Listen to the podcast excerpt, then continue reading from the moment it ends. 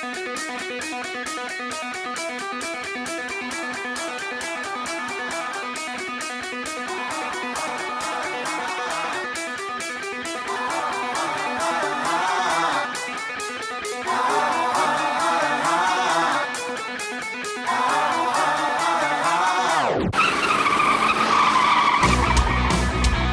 We're spinning out of control. Here we go. Foot to the pedal till it's touching the metal. Let's rock and roll, yeah. Soda and Ethan get them tigers to screeching out, beat them.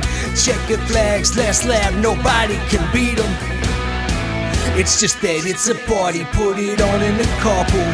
And hear us talk a lot of NASCAR in the audio. Sing it loud, we don't just want it out of mode. We're getting dirty around here, yeah. We're in the marbles. We're in the marbles. Uh, we're in the marbles. In the marbles.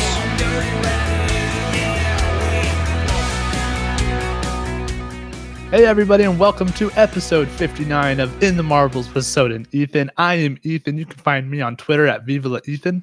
My name's Soda. You can find me on Twitter at soda underscore hunter. Dude, first thing that comes to your mind when you think of 59. It, I wonder if we're going to have the same person. Because I, yeah. think Robert Pressley. No. No? Okay. No, I think Xfinity or Busch Series back then. Not even the Kingsford car, which I think he's like more lately known for. But I think of the old gold and black Alliance car from the early 90s because that's when I was a kid and that's when I was watching it. And, you know, back when Mark Martin was tearing it up and winning all the races in the Winn Dixie car, Robert Pressley was there too, you know. So that's who I think of. Heck yeah. I'm a little bit different. Um, I think of 2008 Marcos Ambrose in that 59 STP nationwide. Oh, okay. That didn't run very often, did it? No, I think just like twice. I saw pictures of that, but I wasn't 100% sure who that was or where it was from. Yeah. See, it's always funny because I, I'm assuming it was only on road courses, right? Yeah. When you see cars like that that aren't quite right, you know, like Yeah. they're older cars, like that's an older car now, and it's not quite right, like something's off with the paint scheme, like the number 59 on an STP car, that's a little weird. You almost think that it's one of these like historic races, you know, where they take a bunch of old Winston Cup cars and trucks and all sorts of different classic race cars from different eras and go out to like Watkins Glen and race them. Yeah. I always think that whenever I see something that's off like that on a road course, because Lord knows I have tried to get so many different pictures of these cars, and they were like really good newer pictures, but they're too new. Like the pictures are too new to the uh, actual era that the car raced in, Mhm. and come to find out, yeah, it was on a road course. That's why it's so new looking because it is a current day classic car racing at these historical races. I say racing. I don't know how competitive they are, but you know, still, Yeah. that's what I think of. I, that's what I thought it was whenever I saw that 59. yeah. I get it. Yeah. We got a lot to talk about this week. We do. We have, I say, first things first. Let's get the IndyCar stuff out of the way. Okay. Um, let's talk about the Indy 500 a little bit. I am so dumb when it comes to Indy cars and the drivers. I can't even tell you right now who won the thing. Josef Newgarden. Newgarden. Okay. Yep. I, I couldn't remember his name. You know, just I'm that, that is that's me with Indy. That's just it's not my thing. I watched this one race I do too. Yeah, and it was entertaining all the way through. I mean, it was a, an amazing race. Um, kind of backwards when it comes to strategy. Like, uh, oh, I don't want to lead. You lead for a little bit. Oh, I don't want to lead. You lead for a little bit. And they just they they they're trying to competitively not lead the race, which is really weird. But I mean, it's all about saving fuel, and I get that. But it's it's just it's strange because that kind of aspect really doesn't go to NASCAR. Because even Right. on super speedways, they all kind of just stay on the same strategy. You know, so you just have the packs. You don't, yeah, the leader's burning more fuel, but it isn't like they're all gonna go a lot longer than him and he's going to come in by himself. That's not how it works. They all come in together. Right. So I don't know. That part's weird, but they turned into a NASCAR race at the end of it, didn't they? it sure did. Real fast. They had they had what three red flags at the end of that race? oh man, three red flags in like eight laps or something. something, wild like yeah, that. something crazy. The the idea that they had a red flag with two laps to go blows my mind. Like NASCAR, NASCAR has overtime rules, but the fact that they come right, they crank their cars, come right off pit road, and went right to the green flag for a white flag shootout, that's insane. I've never seen that on a major on a major sport like that, like Indy or NASCAR or anything like that. I've never seen red flag right into a green flag and a checkered. Right. I That mean, is straight up dirt track stuff. yeah. I mean, they pretty much. I mean, right out of a dead stop on pit road, had to get up, you know, up to speed and a lap, which I think was decent for those Indy cars, and then they took the green and white flag. It was it was a bizarre mm-hmm. um, you know, situation. And I kind of, it made me appreciate NASCAR overtime Yeah. a lot more. Yeah. Do you okay? So hear me out. Penske owns the Indianapolis Motor Speedway. Yes, Doesn't he own Indy? Like the IndyCar series? Doesn't he own that? I believe so. I mean, at least he's part owner. I don't know if he's Yes. one hundred percent owner, but he's part owner. Penske was running second with two laps to go, and they red flagged the race. Do you think he made that call? Um, I mean, it wouldn't shock me if he Kind did. of, kind of conspiracy like, isn't it? I mean, if you were in that situation, what would you do? I wouldn't have thought about red flagging with two to go because they don't have enough time to get around to get a one to go. The race will be over with. I wouldn't have thought That's about kind it. of kind of my my point. You know, like has that ever happened before? Mm-mm. And There's no precedent for it. That's pretty. That's a pretty uh, bold decision to make. You know, and who would have that power? Is kind of what I'm saying. I have not heard it brought up at all. Nobody's mentioned that except me. I, I the minute that race ended, and I noticed that it was a Penske car that won, and he made that last lap pass going into three.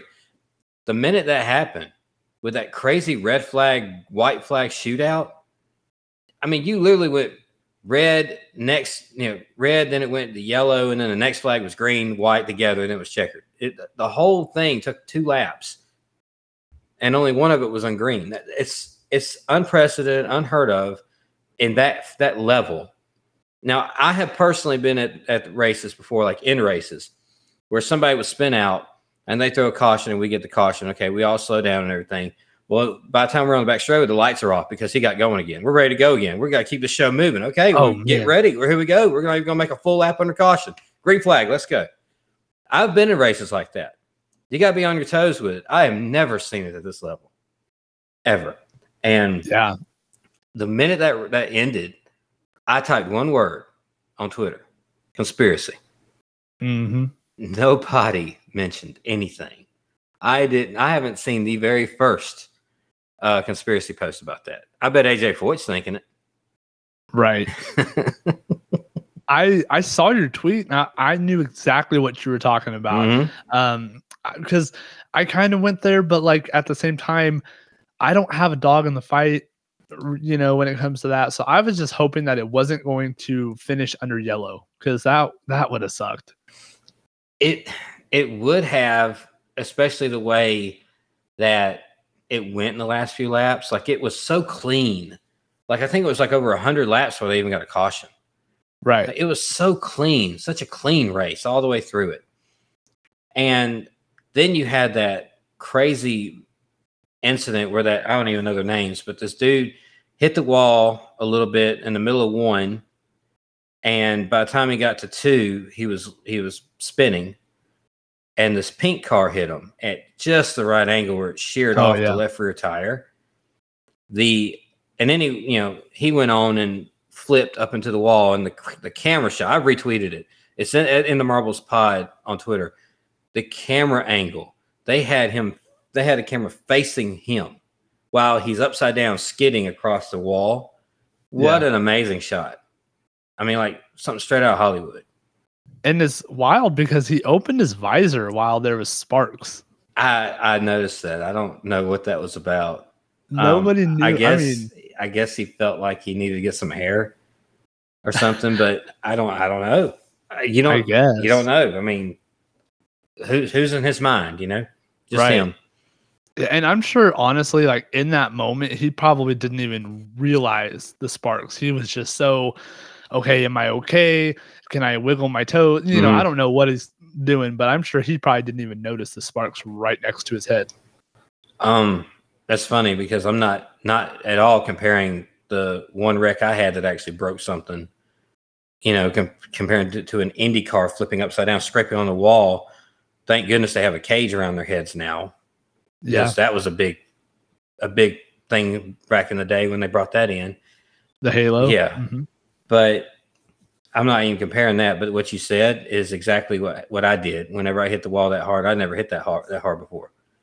I was like going through my mental faculties here. It's like, okay, I can move Right. everything. I'm fine. I'm a little foggy, but I'm okay. You know, just it, it's it's funny you mentioned that because that's exactly the kind of thing I did.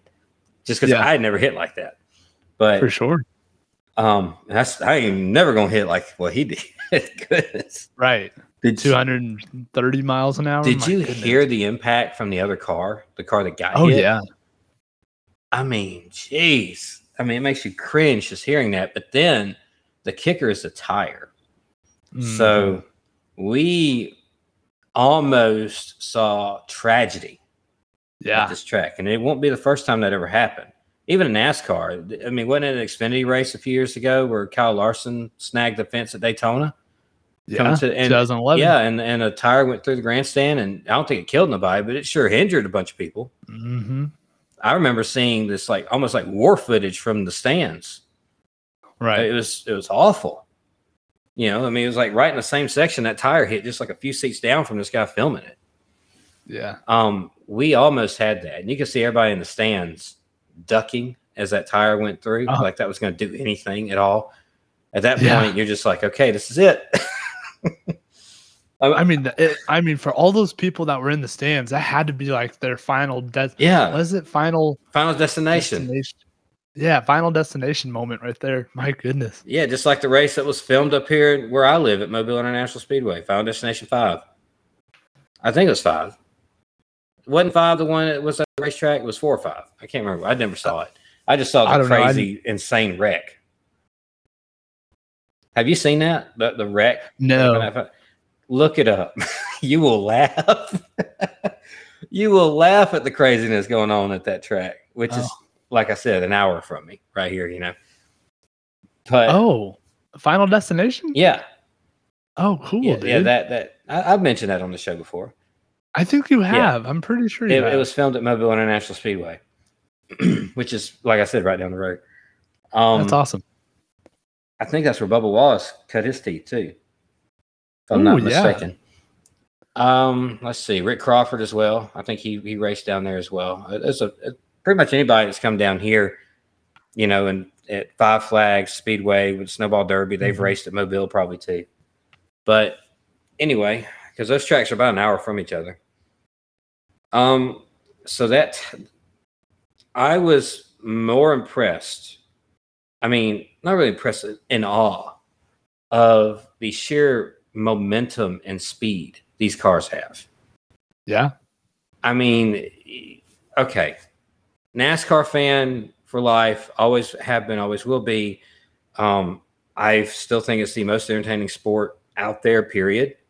You know, For sure. Alabama football might be a close second. That's just my personal opinion, but. And some weeks I say Alabama football is way more exciting than a NASCAR race because I can compare Pocono to a championship game any day, you know. But Yeah. yeah, that's that's it, it goes back and forth. But I will always admit that this Indy 500 it is the world's biggest race. I mean, there's no denying it. As much as I want to say Right. Daytona 500, it might not be always the most exciting race, but it is the world's biggest race. All eyes are on this race all around the world every year. It's the 107th running of it for crying out loud. Right. That's wild. And the only reason it's only that is because I had to take years off of the war. You know, Yeah. this thing went through like Yeah. World War One and World War Two. like I guess for any NASCAR fan that would want to debate the you know Indy 500 versus Daytona 500, uh, let me just put it into the, this way: uh, IndyCar was able to snag Dale Jr. Mm-hmm. for the Indy 500 versus the Coke 600. You know, so I mean, even if Dale Jr. feels like it's he needs to be at the Indy 500 versus the Coke 600, I mean, it's a big deal. Well, I'll say that about this. You're looking at TV contracts too. I know. Yeah, but I get what you're saying. I the fact Yeah. that they they snag NASCAR's most popular driver, and he's like, "Oh yes, I will absolutely come in and watch the best race, the biggest race in the entire world." Yes, Right. I I totally get that. I, they also had Danica there, so I don't know what it says about him. Um, yeah, I don't really know. but man, um, the the sheer momentum that this tire had. Not It only did scary. it clear the fence, but it cleared the grandstand, like over everybody. Landed out there in the parking lot and hit a parked car. Didn't touch anybody. I if I was that guy that the, the car, I'd say I got to keep the wheel. Yeah, I mean, I'm not going to sue. I'll take care of my insurance. You let me keep that wheel. that's absolutely what I would say. Yeah. I don't reckon I you mean, can sue, gosh. but I mean, what do you do? I mean, I saw the car on a rollback, you know, leaving the track. I think some people uh, posted pictures and videos of it rolling down the street at Indianapolis. I mean, Yeah. I don't even know where to begin with something like that. I don't. I mean, I'm really happy because normally, like knowing my luck, that's my vehicle that gets hit every single time um, in that situation. But yeah, I don't know. I would definitely be inquiring things about getting that wheel and putting it in my house or something. Yeah, definitely. That's a trophy. I mean, it missed everybody, but it hit your car, and you're the only car it hit. I mean, that, that's mine. Sorry, they ain't. They're not getting it back. I don't care if it costs a thousand dollars or more. Probably probably costs them back what three or four grand, maybe more than that with the actual wheel too. Because you got to think that wheel is expensive, like the rim. Oh yeah, the tire itself probably costs about eight hundred dollars. I remember cup tires back in the day used to be four hundred a piece. They're Oof. probably a lot more than that now, because that was like twenty years ago. You imagine paying four hundred dollars a piece for tires? no, no. That's why they put a limit on it. That's why they they only allow so many sets nowadays instead of the, you know, as many sets as they could possibly get back in the day when I was watching. Right. Um, don't know much else to talk about with the Indy 500 except it was a really good race. I do think there was some shenanigans going on at the end of that race, but Oh, me too. yeah, for sure. I'm- I guess we're the only ones that think that. I very very glad that that tire did what it did, and we're not talking about a great race being marred with tragedy because it probably would have ended the race right there oh yeah, that would have happened. And I, I'm really glad it, it didn't. It didn't happen that way because I know it did happen that way at Charlotte. I think Charlotte, Texas. Was it Texas? It was one of those two. One of those two tracks where a wheel went through the stands uh, in any car and killed somebody. Yeah. So, I'm not yeah. sure. it- I think I want to say it was Charlotte because I think it was brought up. Um, I think it was brought up somewhere I listened to. It might have been on Denny Hamlin's podcast, but what, what? What? What'd you say? yeah, I I might have listened to it this week. No, I was I was interested. you traitor. That's awesome. just the I mean, just until he got done talking about Chase Elliott, then I turned it off. I haven't even listened to it yet. That's awesome. Um, so let's go ahead and talk about the Coca-Cola 600. Uh, first, you want to talk? Let's talk about the uh, Fantasy Cup. yes. because I don't think anybody. Well, there was a few people that picked Kyle Busch, but that's it. That's the only people that got top tens in our fantasy cup this week. Yeah, I believe last week Justin had like a 64 point lead or something like that. It's I mean, it came down quite a bit. So yeah, do you want to you want to hear where everybody ended up after Charlotte? Sure. All right. So no surprise, Justin maintains the lead, uh, but his lead shrunk to only 36 points. Uh, Matt is second. John is third. Drew is fourth. Soda, you are 5th Mhm. RJ is sixth. Jessica moved up one to seventh. Billy is eighth. Josh is ninth. I made my way all the way down to 10th. Tim is right on my track, on, right on my track, right on my tail um, in 11th. Rock is 12th. Caitlin, 13th. Nicole is 14th. Joe is 15th. And Jody still setting 16th, but he has that one win.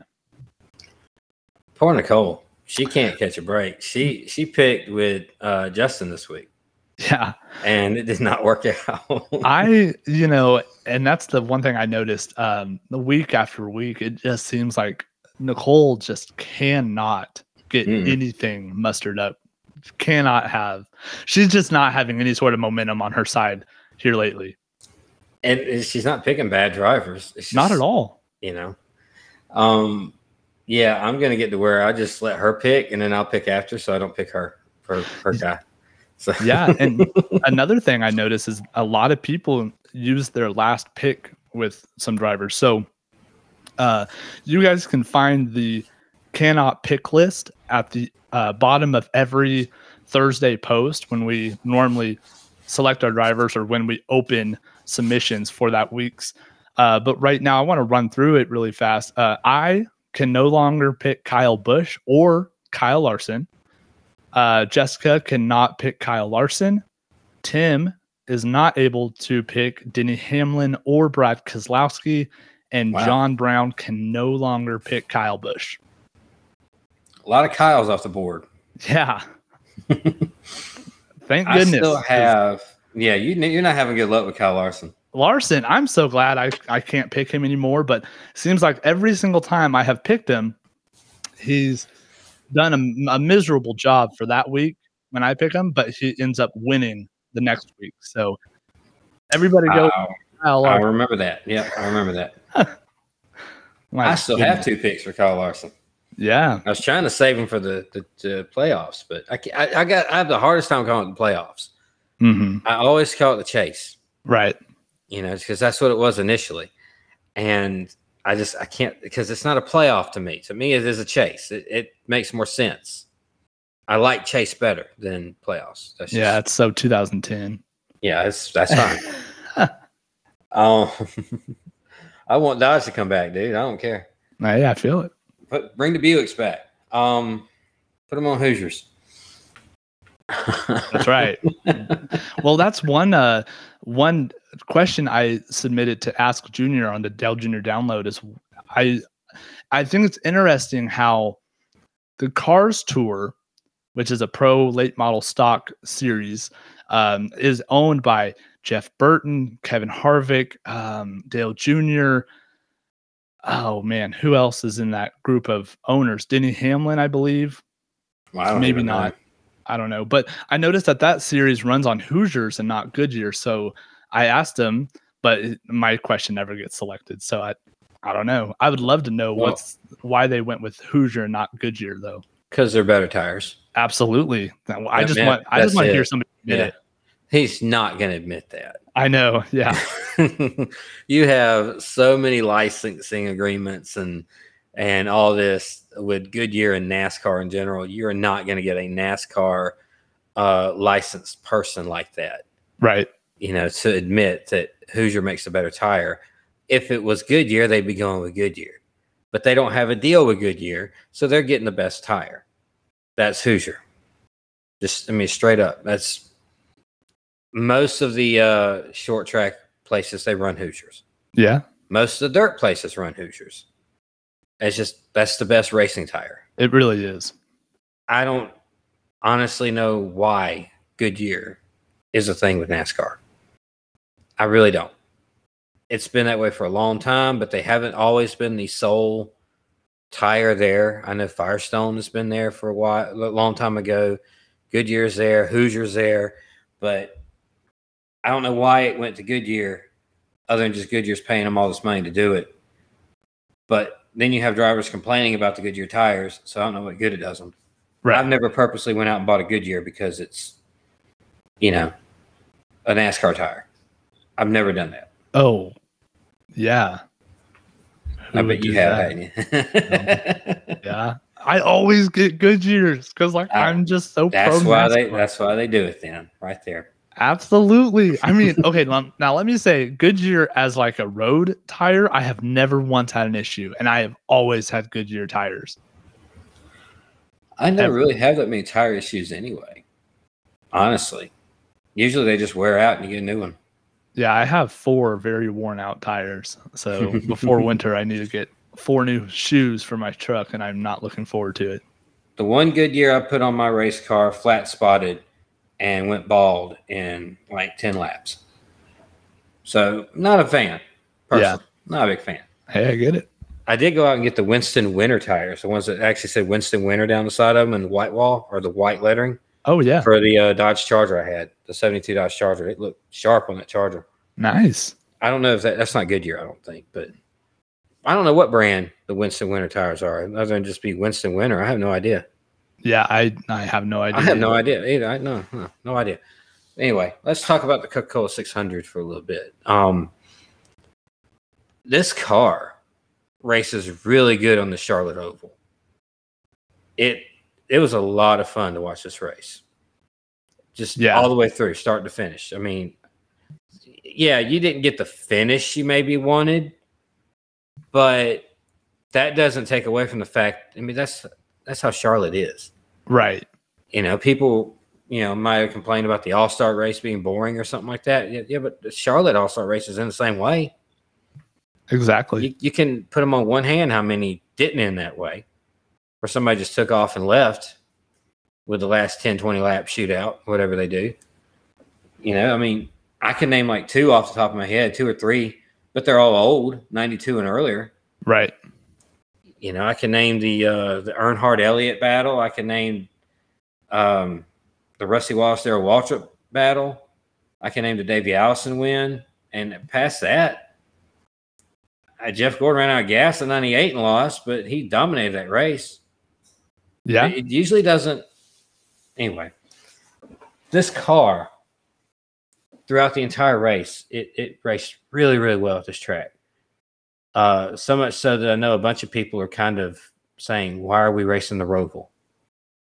Why can't we just go back to Charlotte, just regular Charlotte twice a year?" I am perfectly fine with that. Yeah, I am too. Denny Hamlin was actually saying that uh, on the on the show today. Um, he was actually saying that he's hearing that the Indy Oval is coming back next year. Hmm. I my goodness, I I really hope so. I did too. That I mean, the Roval's one thing. Like, I'm okay with the Roval. If if it's NASCAR, exciting. It's an exciting race. I'm okay with it. I just- yeah, you know, I'm okay if NASCAR Cup Series next season wants to just do Sonoma, Watkins Glen, and the Roval. I'm okay with that. I would prefer two oval Charlotte races because it's just a fantastic racetrack. I don't the Roval doesn't do much for me, but at least it's a road course that you could watch in the Mhm. grandstands and see everything happening. And that's the only plus or a perk that the Roval has that Sonoma, Road America, COTA, all those don't have. well, it's also really um, unpredictable. Yes, I, I like that about it too. You can get some real chaos in that race. absolutely. Which I mean, people rag on NASCAR and road course racing and stuff like that. Have you ever watched the Australian supercars on road courses? No. Those guys are wild. They are absolutely wild on road courses. They they put NASCAR drivers to shame how much they beat and bang and knock each other around the track. Man. I know, right? I mean, people get on the NASCAR about you know these cars don't belong on oval or road courses, and they can't. They're not good drivers on road courses and stuff. You hear that kind of mess because they're used to Formula One putting on stinkers right? like they did this past weekend. That- Yeah. that- I don't even want to talk about that race, but the Monaco, uh, Monaco. Yeah, I didn't even watch it. Yeah, I didn't. I didn't either. I just I heard about it. hmm I mean, the start's exciting. And once they single out, that's it. Race is over. Yeah, I mean, even with the Indy 500, I was sitting there listening to all the onboards and stuff, and I know we just wrapped up our Indy talk, but you know, it was it's wild because these guys are these men and women are racing around Indy in these Indy cars at 230 miles an hour, flat out, all the way around the racetrack. How do you pass someone? You have that It's- press it's all pass or draft. something. No, it's mean, all draft. man, that's that's wild. and it's fast draft too. Yeah. It's, it's like that's why you're not allowed to block in Indy cars. I mean, I totally get it in Indy cars, especially in ovals. You're not allowed to block because that draft will pull you up 15 mile an hour faster than the guy in front of you. Yeah, You can't block that. You're going to send somebody flying through the air. You know, and then you, you saw what happened when the wheels touched when that one guy was up on the outside wall and this guy just hit him at 20 miles an hour, yeah, launched the car clear off the ground. man, it was. I mean, it was straight up too. It was wild. It was, it was. All four wheels came completely off the ground at one point. It was just floating in the air, just from a 20 mile an hour impact on the on the rear tire, just tire to tire impact. Just, it's really wild. Sometimes IndyCar you can get some really wild things, but a lot of times it's just it just ain't for me. Yeah, But that's Indy. Let's talk about Coke 600 Sun. We got a new winner this year. yeah. Got Ryan Blaney back in victory lane. 50 how many races? Uh, 59, I believe. 59. That's a good number. It's an Yeah. ironic number. It's a very ironic number. Yeah. It's, very fitting for this week. Um, I know. Do you remember the last race that Ryan Blaney did win? I was at one of them, but I don't think it was his last one. I remember 2019, he won Talladega. I Yeah. was at that one. I don't know if that was his last one or not. I think it was uh, his last point race win was I think either Atlanta or Daytona. I think it was Daytona uh, because he he scooted all the confetti from the hood where it says uh, body armor and the die cast that they made actually has the the confetti spread out so you can see the sponsor.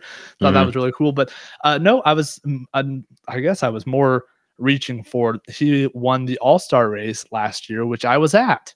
So I don't know why I wanted to bring that up, but I sure did. I have the die cast. It looks awesome. That don't count. that don't count. I mean, oh yeah, it definitely doesn't count as like a, a race win, but like that was the last time he went to victory lane and I was there. Woohoo. um, like Justin this week on Facebook saying, oh, I'm okay with just throwing this race out. Like, Yeah. No, no, mm-mm. that ain't happening. Yeah. it does And not work that way. speaking of our fantasy drivers, um, Jody messaged me uh, about our conspiracy of Kyle Larson tire soaking, and Jody does not believe us. He doesn't think ti- they're tire soaking. it might not be. Yeah, I mean they might not I- I I think it's a The pretty team good- is known for it. yeah. I think uh I think it's a good conspiracy because like why else did you all of a sudden start doing burnouts all the way around the racetrack? What if he does win at Daytona or you know or or Talladega or something? Are you gonna yeah, that's ooh, that's a big task to to do. Well- but um yeah, I told them we'd we just uh try to convince him a little bit harder uh with the next coming weeks and try to get Jody on the same bandwagon we are. Tire tire soaking for the Hendrick Motorsports camp. Well, this is what I'll say about that. No, he's not doing it every week. Right. But for a non points paying race that pays a million dollars at a really short track that's known for really bad tire wear and having to feather the throttle and all that, yeah, when you're only allowed two sets of tires throughout the whole race, I mean, three, I think. I think they only put two on. Yeah. I think that's the that's a good opportunity to do it. Yeah, We'll just say the opportunity was definitely there if they wanted to try the tire soaking for sure. But At least Uh, on the rear tires where he could burn it off. yeah, that's very true. Yeah, he doesn't have to soak the front ones. Just soak the drive off. Yeah. because they didn't have time. They didn't have trouble steering. They had trouble getting traction off the corner. Yeah, I mean, I get it. Uh, one last thing with the Indy, and then we can move on fully. Did you notice that Penske raced his Chevy in IndyCar, but then Ford's in NASCAR? Well, Ford's not in IndyCar, right? Oh, and see, they used I, to be, but I don't think they are. See, I don't know nothing about IndyCar. I don't know. I didn't know Ford wasn't in IndyCar, so that makes a lot of sense. I I'm not hundred percent sure who all is in IndyCar. I know Honda is, Chevy is. I think Ford used to be. I don't think they are now. That's interesting. Uh, I don't know if Toyota still is or not. No, I'm not- uh, I'm not heard. See, I think the Target cars used to be Toyota, I don't know. like the the Ganassi cars. hmm I think they used to be Toyota, but they might have been Hondas too. I don't know. Yeah, now they're Um, Hondas. Maybe they were always Hondas. I thought I remember seeing Toyota in IndyCar too, but I like I said, I don't know. I don't know. Uh, I heard the McLaren name. I don't know if that's going to be the car or a team. And I know that's an Indy thing. I mean, a Formula One thing too. I kind of, I don't know. I have no idea. I, when it something comes I to have to look up, and I don't care to look it up because I don't care that much, honestly. anything after NASCAR, I just I'm not too interested in. Oh man. So how about this? How about we take a quick break and then we'll come back and we'll talk some more about this Coke 600 and Yeah, all the good. events that went on because we got a lot to talk about with Yes. this race besides who just won this thing. So before we uh, listen to a couple commercials from our podcast friends, uh, I want you to go to skinnymixes.com. I want you to just check out the website. If you don't mind, just go there, check it out. Lots of really good products, good syrups for cocktails, mocktails, and coffees and things like that. Most of them are sugar free, low calorie, even um, cater to the keto lifestyle, which me and my wife enjoy. If you go to checkout, find something you like. I'm sure you will. Go to checkout, use code MARBLES, and you'll get 10% off your first order. That is skinnymixes.com. The following announcement has been paid for by the Pulling Up a Chair podcast. Tim here, host of the Pulling Up a Chair with a Chair Shot podcast. If you're a fan of wrestling figures and the artists that take them to the next level, then I've got a favor to ask of you. Come check out my podcast, Pulling Up a Chair. Each episode, I sit down and talk to figure customizers, figure photographers, set builders, figure collectors, podcasters, and even pro wrestlers. Just search out Pulling Up a Chair with a Chair Shot wherever you get your podcasts, and I hope you'll join me next time, right here on Pulling Up a Chair.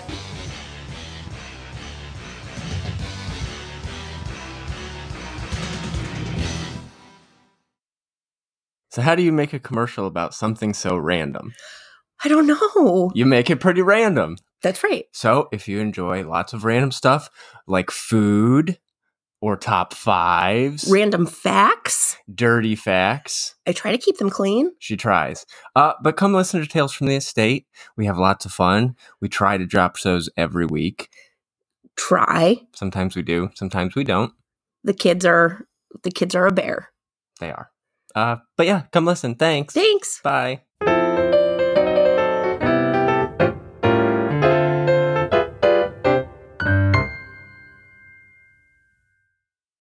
So the Coke 600 had a lot of interesting things happen right around the middle of it.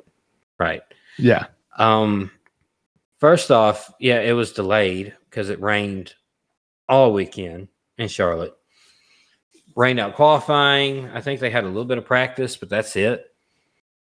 And during the rain delay, we got an interesting thing with Eric Almirola and Bubba Wallace on pit road. Yes, we did. And it seemed like none of the TV cameras got it. It was just a fan cam in the uh, bleachers that got it. Yes. So, so from Eric Almirola's perspective, he says he thought he was racing the 23 clean, but the 23 decided he was going to flip him the bird once he got by him. And he's like, Well, I don't understand what that's about. So he went to talk to him about it. Say, what was that about? Why, why'd you do that? And then Bubba Wallace started cussing him out. And so Eric Almirola shoved him. And I mean, it was a juicy shove too. I It's mean, it- just- and, and then he says, like, look, but that's just a person that Bubba Wallace is. That was his words. Right. So kind of confirming all the stuff that we tend to say here. Yeah.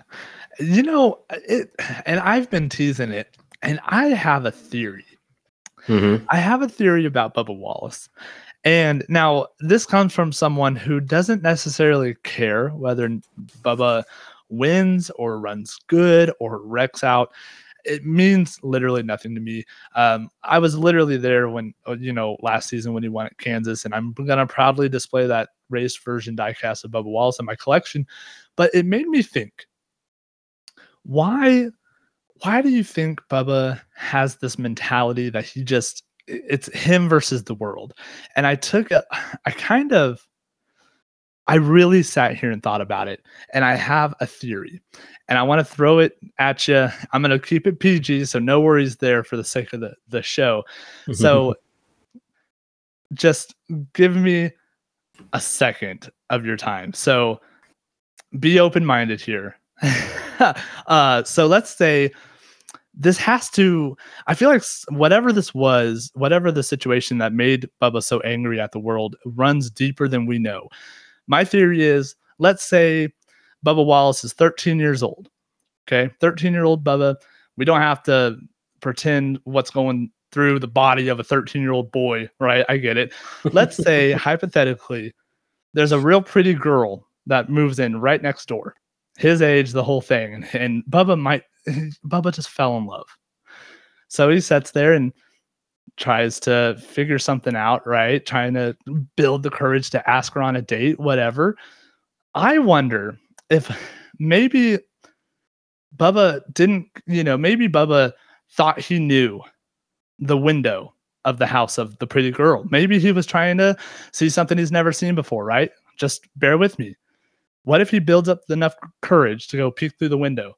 What if the window that he's peeking through at this this fateful night is actually the family bathroom and the pretty girl's dad is wiping his butt?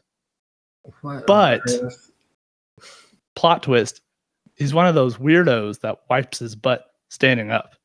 And in fact, Bubba Wallace saw something that he never expected to see. And that is why he is so upset with the world. Okay. What is your thoughts? Does that track or does that ah. track? I mean, and now he's growing up. He's in the Cup Series. All these people that's booing him just reminds him of the pretty girl's dad. And that's why Oh. Bubba Wallace is so angry at the world. the cringe, it hurts, dude. I'm telling you. I'm telling you, it fits. I feel like it tracks. I think some I think we need to reach out to Freddie Kraft or try to figure out Bubba's agent. We need to get him on the show and, and just ask him point blank what happened. You, You know? ever hear somebody say something and it like just makes you itch all over? Yeah, I normally I'm normally the guy that says it, you know. Okay. All right. That's your theory. All right. That's my theory, and I'm sticking to it. I'm glad we waited a week for it. We waited two weeks, pal. I've been mustering that up for a while. I thought of it like a month ago. I was like, you know what? Yeah, that fits. That tracks, man. oh my gosh. I don't I don't I'm just gonna go on with the show. I don't know where to go with that. Hey, I I'm get just gonna Yeah. just gonna push on. Um goodness gracious. I gotta collect myself. I mean, I, I, I, you know, I was flabbergasted as well when I first thought of it. I said, you know what? We might have a winner. But Oh, speaking God, of winners, you know who didn't win was Kyle Busch. He finished pretty well in the Coke 600, but I'm curious. Uh, Kyle Busch, he backed out of the NASCAR Xfinity race after the race, after the Cup race was rained out. So Justin Haley had to replace him for the Xfinity race, but Justin Haley was also racing both races Mhm. along with Ty Gibbs. I wonder what.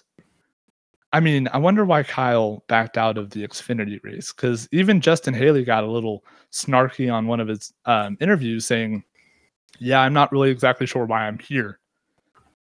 In my opinion, he was insinuating Kyle has to, you know, Kyle would have done the Xfinity race and the Coke 600 all in one day. Well, I'm doing that. Ty Gibbs is doing that. Why couldn't the legendary Kyle Busch do that? Like, especially when he was really interested in doing Indy in the Coke 600. That's even worse. Yeah. So, So, even yeah, it's, it's it's interesting. I don't know why he did it, but I guess he just. I, I think he was jaded Mhm. with the fact that he couldn't ever he couldn't get an Indy ride at all, or at least get anybody to talk to him about one. Seriously, yeah, so he's just like, just screw it. I'm not doing two in one day any of anything. I, Yeah, I think I mean, he's. yeah, I think that has something to do with it. it makes sense, you know. I mean, and but at this point in his career, I don't think Kyle Busch has to go prove anything. To Oh no, you, you don't. Honestly, these Cup guys, when they go down to Xfinity, they're not going down to prove anything. You think Larson's going down there to prove anything? Right. No, he he's going down there because he likes to race and or he wants to get some more knowledge about a track he doesn't go to that often or he isn't that good at. True. Yeah. Uh, I mean, that's why he's running the road courses and that's why he's running Richmond. I mean, not Richmond, but uh, North Wilkesboro and the trucks. I mean, that, that's why they do that. Yeah. Yeah, it's just mostly, especially when you got a top tier car like Hendrick Mhm. in that 17 ride, it's mostly just, you know, to learn. That's all it is. I We're not going down to prove anything. I wonder if Kyle, if I wonder if NASCAR when they on Saturday when they uh postponed it, the Xfinity race until Monday morning, I wonder if they would have from the get go postponed it until after the Coke 600. I wonder if Kyle would have raced the Xfinity race after the Coke 600. I'll say this. I would have been really interested to see how I would have done if I had been in an Xfinity car for 40 laps, jumped out, ran a 600 mile cup race, and then jumped back in that Xfinity car afterwards. I mean, I would have been really curious to know how I would have done in that situation because that is a wild day. I, I don't know. Ty Gibbs, he seemed almost exhausted before jumping in back into the Xfinity race after the Coke 600. He's never done the 600 before. right. This is, is very, I mean, honestly, he just started doing 500 mile races this year. Right. He's yeah. only what 14, 15 races into his 500 mile, and not, most of them aren't 500. Most of them are 400 now. Yeah. You know, but I can't imagine. I don't even know how many 500 mile races he's done. Maybe what six, seven. And now Yeah. he jumped into a 600 mile race on the same day, exact same day. He's going back and forth between a 300 mile race. Oh man. I know So, uh yeah, that's got that's a whole new world for him. Ty Gibbs and uh, Justin Haley both. I think Justin Haley. Now, I don't know. My memory is so bad. Um, did Ty? Did he wreck? I know he wrecked in the 600. I know he didn't finish. Oh, he was Um, running real good though. He was. He was having a fantastic day. Um, and then so he didn't finish the 600, and Justin Haley, I think, did. I don't know. Yeah, I, I want to say he did. I want I want to say he was finished pretty decent. I think uh Justin Hay- oh that's right. Yeah. Um well, I have it right here. I guess I could figure it out.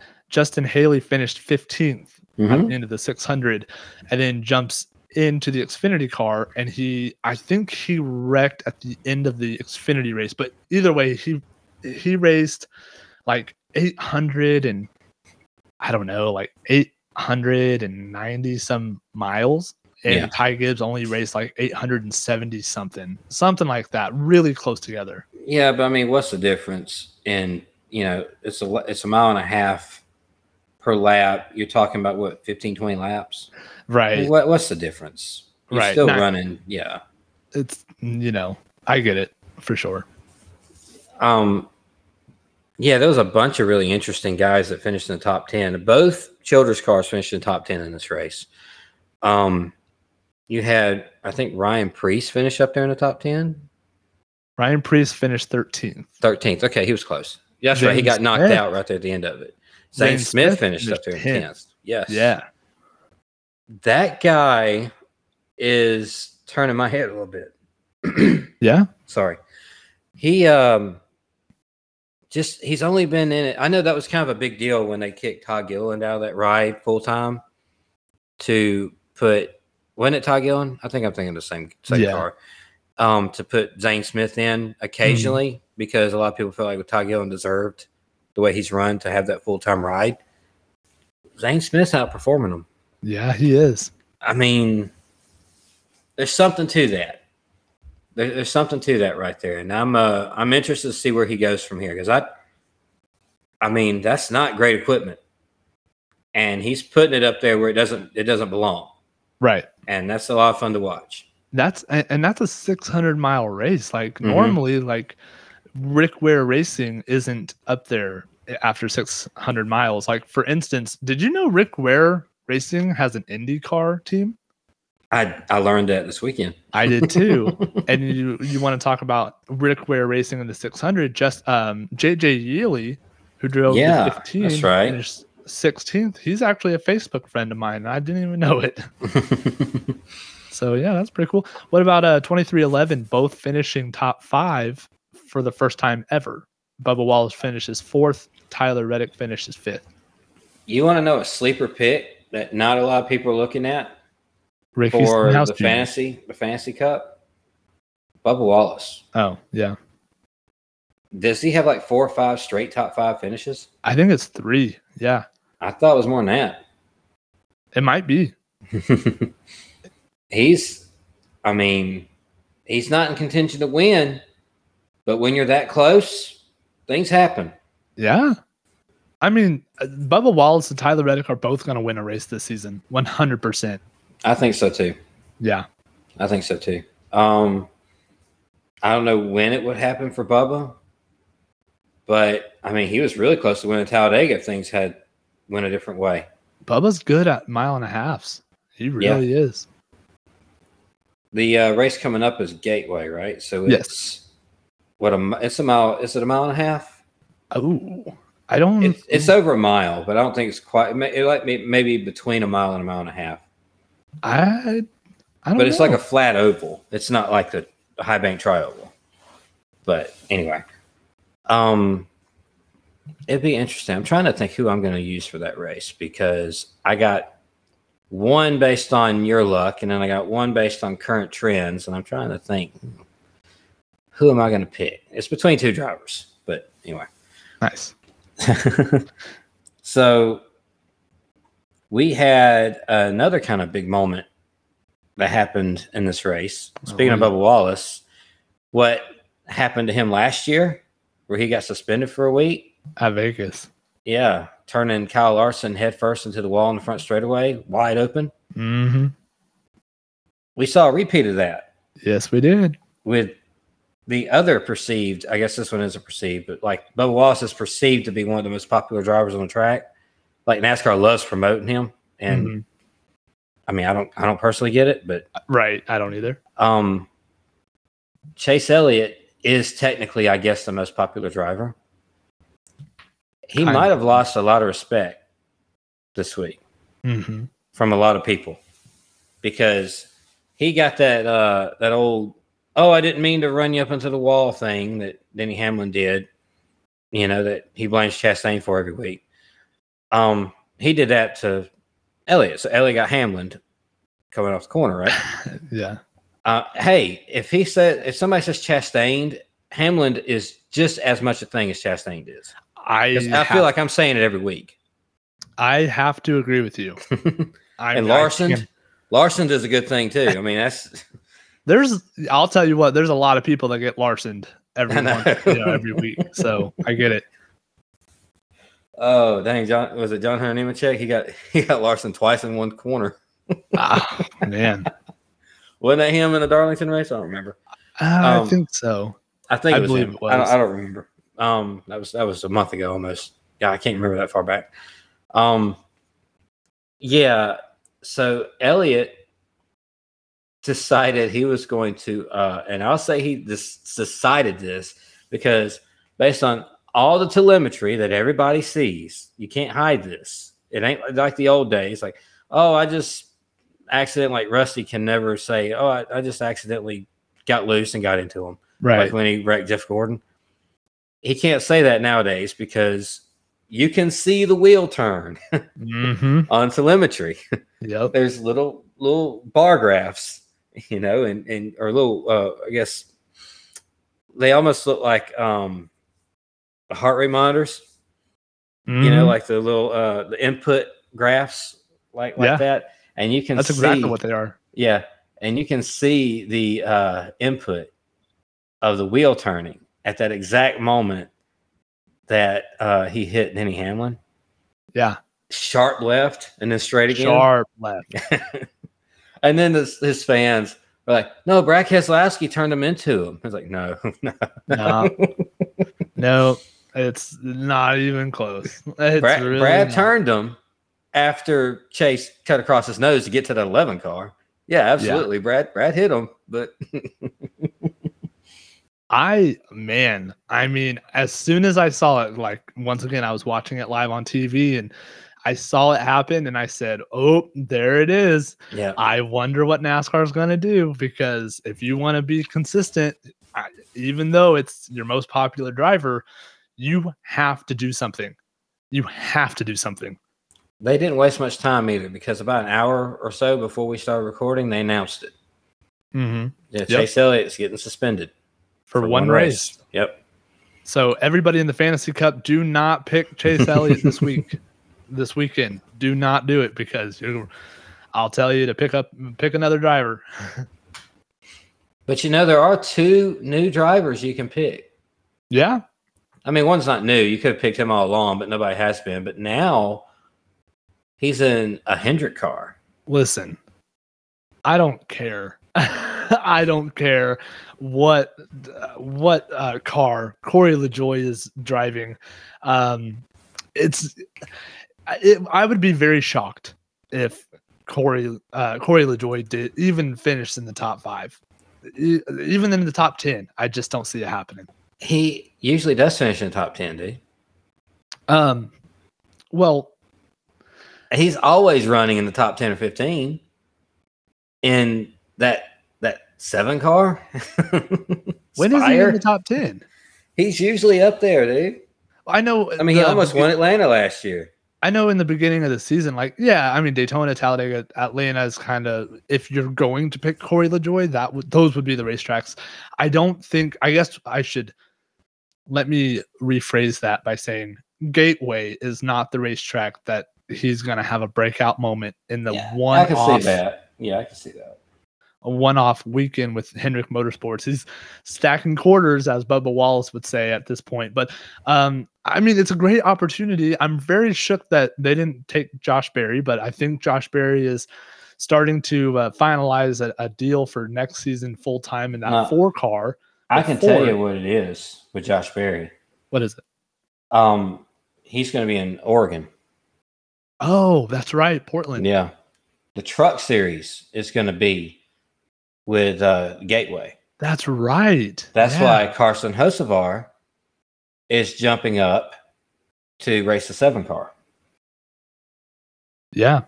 That's absolutely it. Um, I did get a question.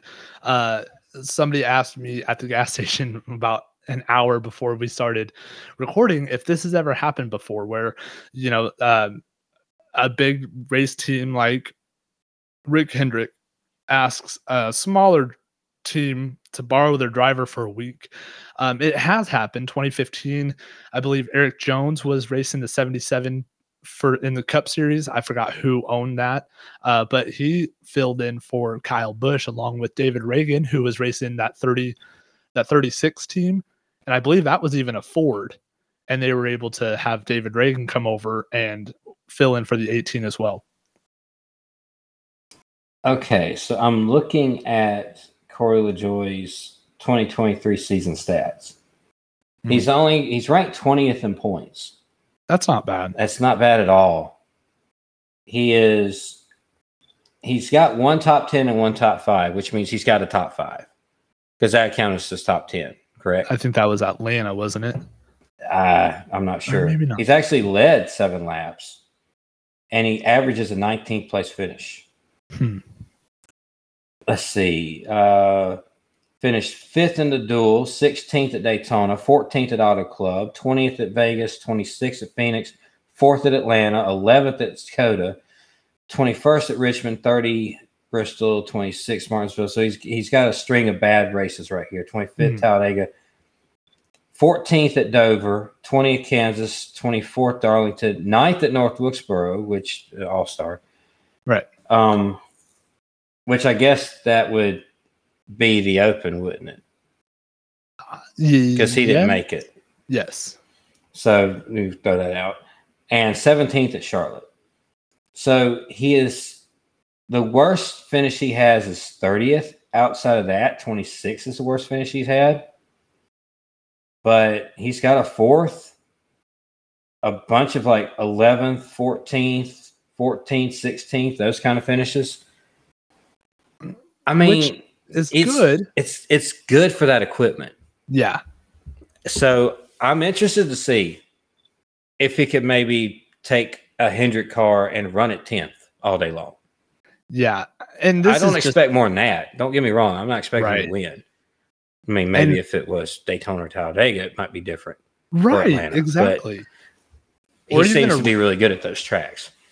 or even a road course, you know, I feel like it would be, you know, a, a little bit more up his alley. But I don't, and this is coming from someone who I used to be a pretty big supporter of Corey LaJoie. Uh, it's just he's kind of soured on me, so that's kind of where this is.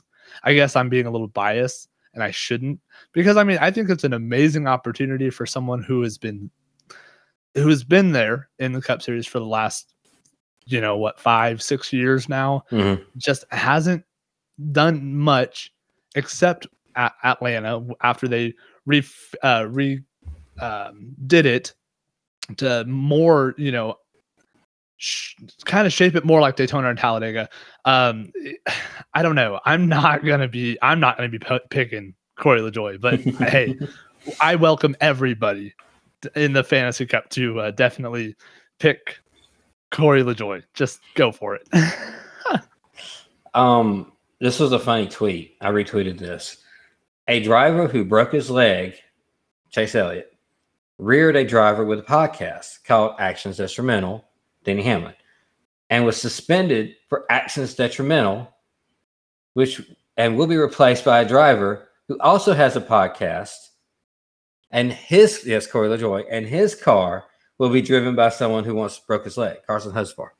oh wow, that is wild. Oh, that's so funny. I didn't even think about that. it's it's that's a wild little uh little circle right there, isn't it?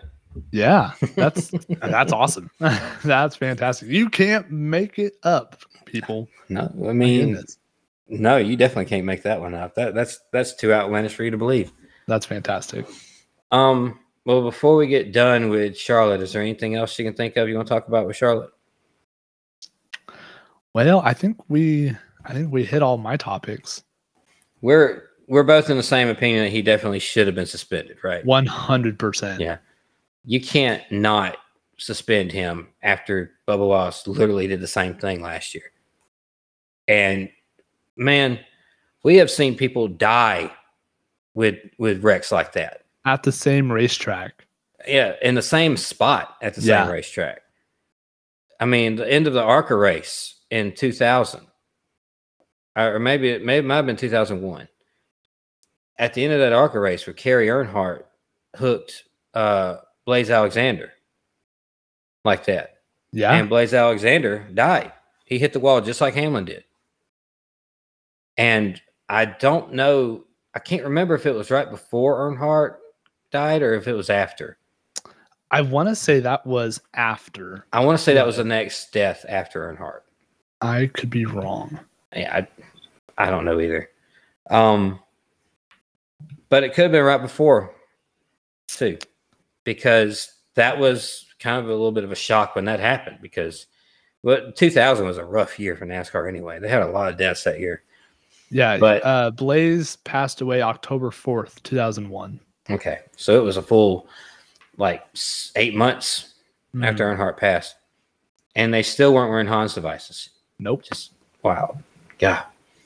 No soft barriers either, It's wild. or safer barriers. They're not really soft. That's obviously you saw the hit. There's nothing soft about that wall. It's just it Right. absorbs impact. You know, it's still a concrete wall. um, I apologize if I'm clearing my throat a lot. For some reason, I can't quite get the dryness out of my throat. So bear with me. I'm I'm sorry if I'm clearing my throat into the mic. Hey man, you know what? You're okay. The energy level on my side's not there because I'm in the process of transitioning over to overnights. So I go Mm. from waking up at 3 a.m. and not going to bed until 10 or 11. Now I have to complete backwards, and I am I'm struggling. I'm very struggling. Um, yeah, I've been on at 3 a.m. to 9 p.m. or so schedule myself. if I'm lucky, 9 p.m. Um, trying to think if there's anything else you want to talk about with Charlotte. I don't think there is. We did have a one question this week. Um, who was it from? You mentioned it to me earlier. I know I texted it to you. Uh, yeah. So Jordan Cassatt, he asked us a question for the show. Uh, has there ever been a uh, pit crew member that has gone and ran over on pit road during a pit stop? So before 1991, there was no speed limit on pit road, even under caution. Right. They would speed up down pit road over pace speed and do their stops and come out as fast as they can. So there's a reason why we have a pit road speed now. Right. Do you know the reason? Like, Uh, are I- I you mean- do you 100% remember, or probably not remember, but do you 100% know why the Daytona 500 1991 has a speeding had a had a pit road speed? Oh no. Um, not off the top of my head. I want to say it was something about um was it a car slid and then like hit gas tank on the edge of the wall or something? Am I What on the right happened- track? What happened? This might have actually been the very first race I watched live as a kid, because this is the first race I remember. Because I'm not 100 percent sure, but I think Morgan Shepherd in that 15 Motorcraft car won this race. Okay. But it was the last race of 1990 at Atlanta Motor Speedway. You had everybody down on pit road. I think it was during a caution, no pit, no pit speed. Everybody's flying down pit road. Bill Elliott's near the front of pit road, like one of the last stalls. So his guys are changing the tires right there. They don't have fire suits. All they have is like long pants and a uniform shirt, and no helmets, nothing. They're just they're out there changing the tires. Geoff Bodine I don't know if he broke loose or got hit or what, but he spun. And he spun and slammed into the right rear tire changer. Like just Right. nailed the car and just crushed the tire changer. Killed him. Right there on pit road. The right. next Yeah. year at Daytona, we had the weirdest set of rules. You had, um, I think they used a color code system. I think they had blue and green, or maybe blue and yellow, or something like that. They had they had different colors, and I think they had either a light on in the dash, or they had lights on at the end of pit road. And Mm. half the field would be designated one color, and half the field would be designated another color, trying to keep people off of pit road. You know what I mean? Oh. So yeah, as the race went along, the colors would change every every other lap. The colors would change. You could only pit when your color was lit. Oh wow. Yeah, because they did they didn't know how to do it. They didn't think that just slowing the cars down pit road would fix anything. So they were trying to not. I I don't even know if it lasted past that one race. I I was gonna say like I kind of I feel like I kind of remember something like that, but I don't remember that Oh, it was very uh, clearly. it was a, a mess to hear them explain it. I I watched that race all the way through a couple of times, and halfway through it, when everybody's like strung out Yeah. And they're all making pit stops because they're not they're not pitting in packs. You can't. Right. You know, you're pitting with your color. So it, it was a mess with them trying to explain why it's happening this way because nobody had ever seen anything like this before. Right. That's right. And then you have your your pit road speed, and nobody's done that before either. Now it's you know commonplace, but also I I think what happened is for the longest time the pits were they weren't they weren't what they are now. right. What you would come down and get service, yes, but it would take you a minute and a half, two minutes to get the four tires and get the little things done that you need to get done to the car and fill it up with gas and then go on. And that time, that wide range of time, nobody's barreling down on top of you while you're doing this work. You know, everybody's just sitting there doing their work and they get out as fast as they can. But it isn't like also at that time, you don't have you know 35 cars on the lead lap every week. So if they do have a caution in the pits, you have five or six lead lap cars coming down. Right. You know, so the pits they might not have been as safe, but at the same point they kind of were more safe because there wasn't that many cars. There, I, it just wasn't as congested Right. you know, so it made it not as bad as it would be later when all of a sudden cars got more competitive, people stayed on the lead lap, still was no pit road speed, and they saw they make up every little half a second they could down pit road, hmm you know, speeding up to 130 miles an hour before you get to the end of pit road and then slamming on brakes and then taking off again. Man, then people were crazy to do that. So basically, eh, and Jordan, I I've known Jordan for so long, and he's a great great friend of mine, and he and I are kind of the same kind of mindset. Um, if you're if he's asking in the literal sense, has anybody been ran over? I don't think so. However, if you like think of Stone Cold and Rikishi, that style of getting ran over, then yes, I, I mean it happens. Uh, There's just been so many, many times that that has happened where the Jackman has to literally go airborne, like has to jump and land on the hood of the other car or even the windshield, you know. But and there's been injuries, you know, because of stuff like that. I it's I don't believe there's ever been any sort of fatalities on pit road. Um, I don't Other than one I mentioned, well, yeah.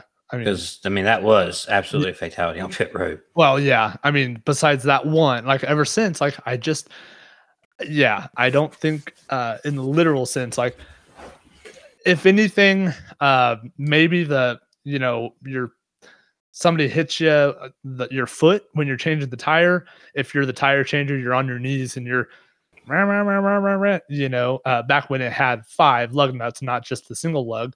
Uh, you know, maybe somebody snags your your foot or something, but nothing. Nobody gets like ran over like under the car. So I don't think you're 100% accurate on this. Oh no! Um, first off, you know why we have helmets, right? On pit road, what caused that? Because was it, it was, uh, Rob, it was Robby Gordon? Robert, no, it was a Robert Yates 28 car. It, I think it was Ricky Rudd at the time.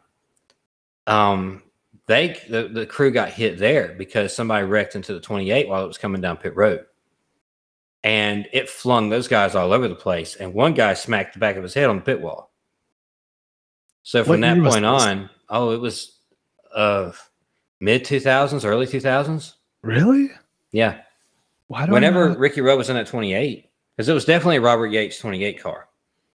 The Havoline Um, the Havoline car, yes. or Tex- Texaco? Yeah. It was definitely that car. And whoever that was that got their head slammed in the back the the on the, the concrete pit wall, I don't I don't know I don't think they died, but they they were sure messed up. Hmm. And that brought on the helmets. From that point on, everybody had helmets on top of the fire suits, which for obvious reasons, these things catch fire. They need fire suits. I don't think there was one particular instance that caused the fire suits, but it was like an, a, an evolution over time. It's like, hey, the gas man always wore it, Right. you know, but now Everybody wears it. Um, I think the pit road has, especially like just the pits in general, track workers, the pit, the pit crews, that whole just people standing around, that whole thing has always had some serious danger to it. Right. I think it's been a little more gruesome than you think it has, but I can't pinpoint moments. I know I've heard a lot of stuff like with the Indy 500, how this like major wreck happened and it killed uh, two or three people in the pits and you know on top of the driver at the same time, and you hear stuff like that from like the 60s and 70s a lot. Even though I can't pinpoint exactly when stuff like that happened. Uh, but- yeah. Also, in any car, that is the only time I've ever seen somebody's head actually get run over. Yeah. It with a helmet on. Yeah. So he was okay. He was okay. But he he was fixing something right there, right in front of the, the rear tire, and the driver, for some reason, got a notion to go, and he took off. And it sucked the dude's helmet underneath the tire. And he rolled over it. But he was okay. He had some burns, like some obviously some major like friction burns on his shoulders and stuff where the car like peeled off on him. But he was alive. Yeah. Because that helmet. You know, Yeah. so it has happened. I have literally seen somebody get run over. And I believe it was, I don't know if it was Indianapolis. It might have been Indianapolis. That's pretty much the only Indy cars I, I watched. So it might have been Indianapolis. And I want to say it was about 15, 20 years ago when it happened. But I think it's a lot more gruesome than you think it's been, man. Yeah and like the way i answered that question uh, initially was i told him i said there's been many many situations where uh pit crew members indeed does get hit by other cars or you know whether they're coming out of their pit stop uh, pit stall coming in or uh, you know trying to save their car from getting loose off turn four whatever situation and whatever uh there's been multiple I can't even you can't even explain you can't even list them all uh how many situations there has been. So um yep and uh also good question from uh Jordan. He sent me a Snapchat of watching the 600 so hopefully he enjoyed that race. Um really fast Jordan, you can check him out on his podcast called Stolen Gimmicks Pro Wrestling Podcast. You know who's responsible for the way pit stops are nowadays? No. The Wood Brothers. Oh. They revolutionized the pit stop. Before then, people would just come in and it would be like just random, they just randomly do stuff. Mhm. You know, there was no set order to anything. Everybody would come in and have different agendas. They'd all do stuff different. There was no uh, practice with it. There was no uh, choreography with it. Nothing like that. The Wood Brothers came in in the '60s, and they practiced pit stops, and they invented the choreography. Go around the car as the car comes in, right side tires. Come around to the inside of the car, left side tires, and then get out of the way, and it goes they revolutionized the pit stops when pit stops went from like a minute and a half to 30 seconds with the Wood Brothers. Yeah. And from that point on, it's never been the same. Now they do it in like nine seconds. 9 seconds. Could you imagine? Oh man, that's wild. I feel bad for the driver because he used to get a good 20 second break. Yeah, I mean, I thought it was fast. It, it was fast. Don't get me wrong. In the mid 90s, early 90s, when Rusty Wallace's crew, they were doing 15.6 second stops, the old style with the five lugs. You know, they'd run around and they they hit it. They were two seconds faster than everybody. yeah, and 15.6 second stops. They were killing it. But that was also before they all had professional athletes and stuff like this. You know, they, it was, they had guys on there d- designed for this, like that, that was their job, but they weren't like ex football players and stuff like that. Like they are Right. now. Now they are professional athletes that come in and train to do this. So it's like very specialized what they do. yeah. Also, the Wood Brothers didn't have uh, one pump jacks either. Mm. You know, it was that you know, put the jack in the car and you're you're pumping like five, six, seven times to get the car up in the air so they Yeah. can change the tire, and they still did in 30 seconds.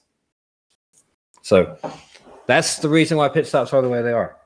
Yeah. There. And there's reasons for everything when it comes to safety. Whether it's the speed limit on pit road or the helmets or the fire suit, there's little reasons or big reasons for absolutely everything out there. So yep, that's uh that's what that's all about.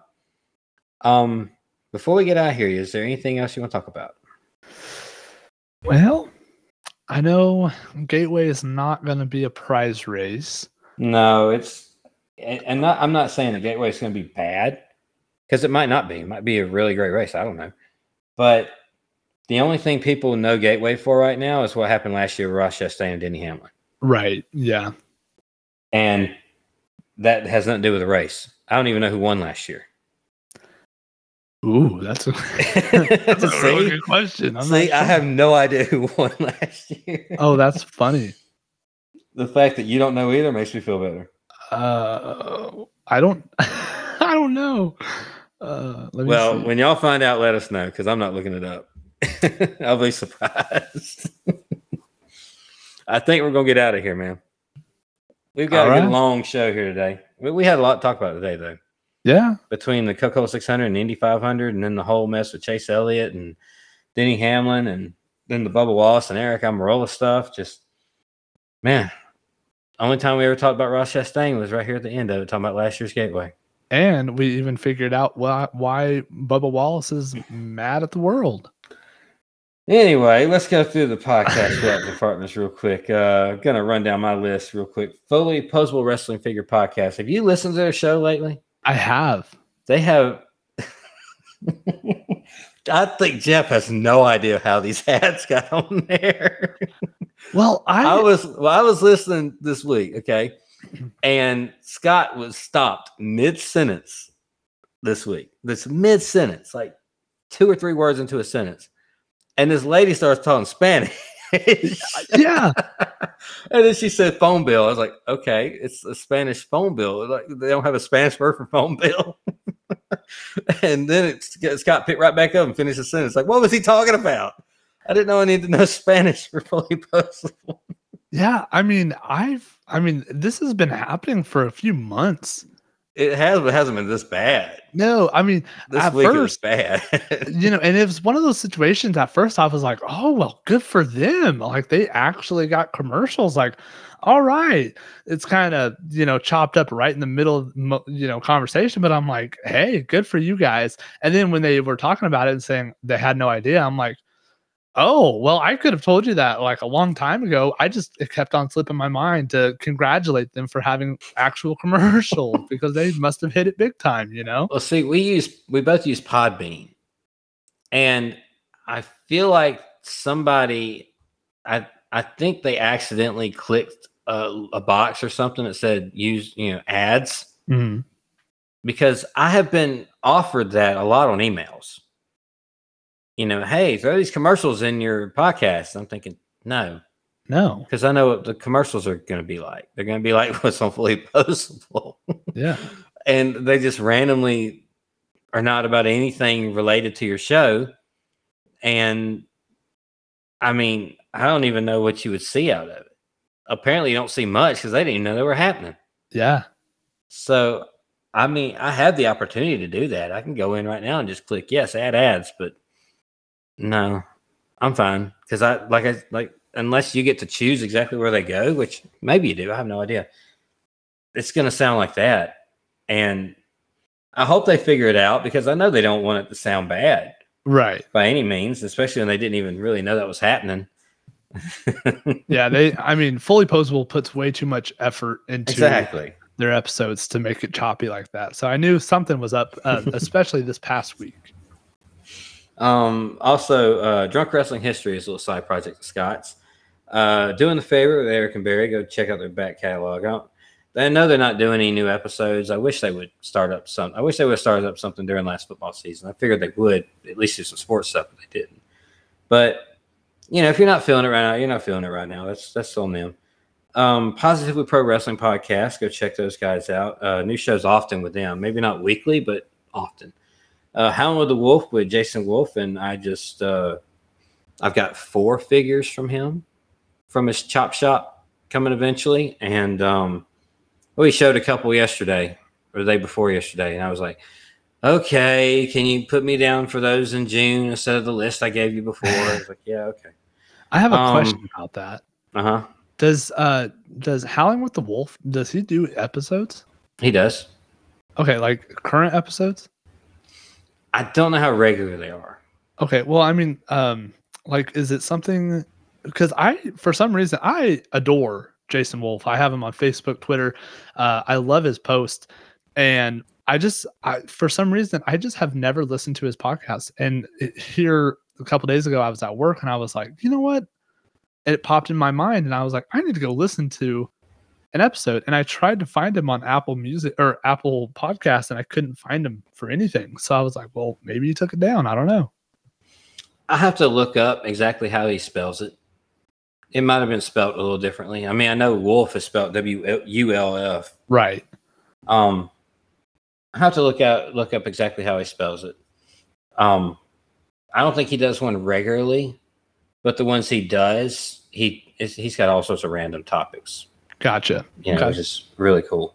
Um, also, one that's not regular, actually hasn't been out for a while. Uh, Magic and the Mouse is a fun Disney World podcast. I'm all the time looking at Disney World stuff. Uh, got some major Disney World withdrawals going right now. I'm not gonna lie, and uh, can't wait to go back one day. Don't know when, nothing's planned, but can't wait to go back one day. Um, so that's Magic and the Mouse. Uh, who do you got, Ethan? You know, really fast, I'm going to start a Twitter petition. And I, this is what I want to see happen. I want you to message Anthony or, sorry, Rant with Ant and see if there can be some sort, something happen. Cause I would love, love, love, love for Soda Hunter and your wife to come out with a, a Disney podcast. And if they're not using that, since you know, I think that would be really cool to have some sort of partnership between you know you guys or in the marbles and uh, Magic and the Mouse or whatever needs to happen. That needs to happen. They uh there's all sorts of Disney Disney World related uh networks and stuff on YouTube between like All Ears or DFB Guide and uh shoot, who else? Um Mammoth Club. There's a bunch of like networks Mhm. that are devoted to going to places like Disney World and Universal Studios and stuff like that. It would be fun to like actually like live over there or something like it and and do like a Disney network kind of thing and that just be your job. Can you imagine just going to Disney World every day for your job? No, That some people do. that's wild. they make a living at it. anyway, yeah, that's uh pretty spot on. I still think I should make a peti- petition or something on Twitter. I think that would be really cool. If you I'll, I'll figure something out. I'll figure something. for sure. Um, so if you at the beginning of the show, if you don't recognize, you probably should. Bane does our entrance music that I New adore, music coming soon. and he has a new single, "Blood on My Stiletto," or I'm sorry, "Blood on the Stilettos" is out June 9th. So Mhm. you can follow him at big underscore Bane uh, on all. I believe that's his Instagram too. But go check that out. Really excited for that song. Uh, kind of seems like it's, he's taken a more maybe darker approach to it, which is really fun, and I am really excited. But other than that, um, uh, let's start with Breaker and Bane's Power Hour. As always, go check that out. Uh, go listen to the archives of You Know It's Fake, right? With Brian Breaker. Saturday mon- Saturday morning Rumble Wheel with Brian Breaker and Daniel Cross. TB Toycast. Uh, the legendary Bill Venus has a podcast on sabbatical right now. No holds barred. Go check the archives out for that. You heard their commercial earlier. Go check out Tales from the Estate with Drew and Caitlin, with cameos from Rocco and Cole every once in a while. Just like Tales from the Estate, you also heard Pulling Up a Chair with our friend Tim at a chair shot. Uh, go check out that podcast. Your, I spoke about it earlier. Stolen Gimmicks Pro Wrestling Podcast with Joe and Jordan. Reffing it up with Brian Hebner. Uh, one of my it's starting to be one of my favorite podcasts, and they're only on episode three. Uh, three Brew podcast with Mhm. Ryan Tyler and AJ. Absolutely hilarious. If you, it's it's family friendly, but not very family friendly. Like I would say PG sixteen, if there was such a thing. Episode three was hilarious. I was at work and probably looked like a psycho because I was stocking shelves and I was laughing, like legitimately laughing with customers around me, the whole thing. Uh, go check out Three Brews podcast.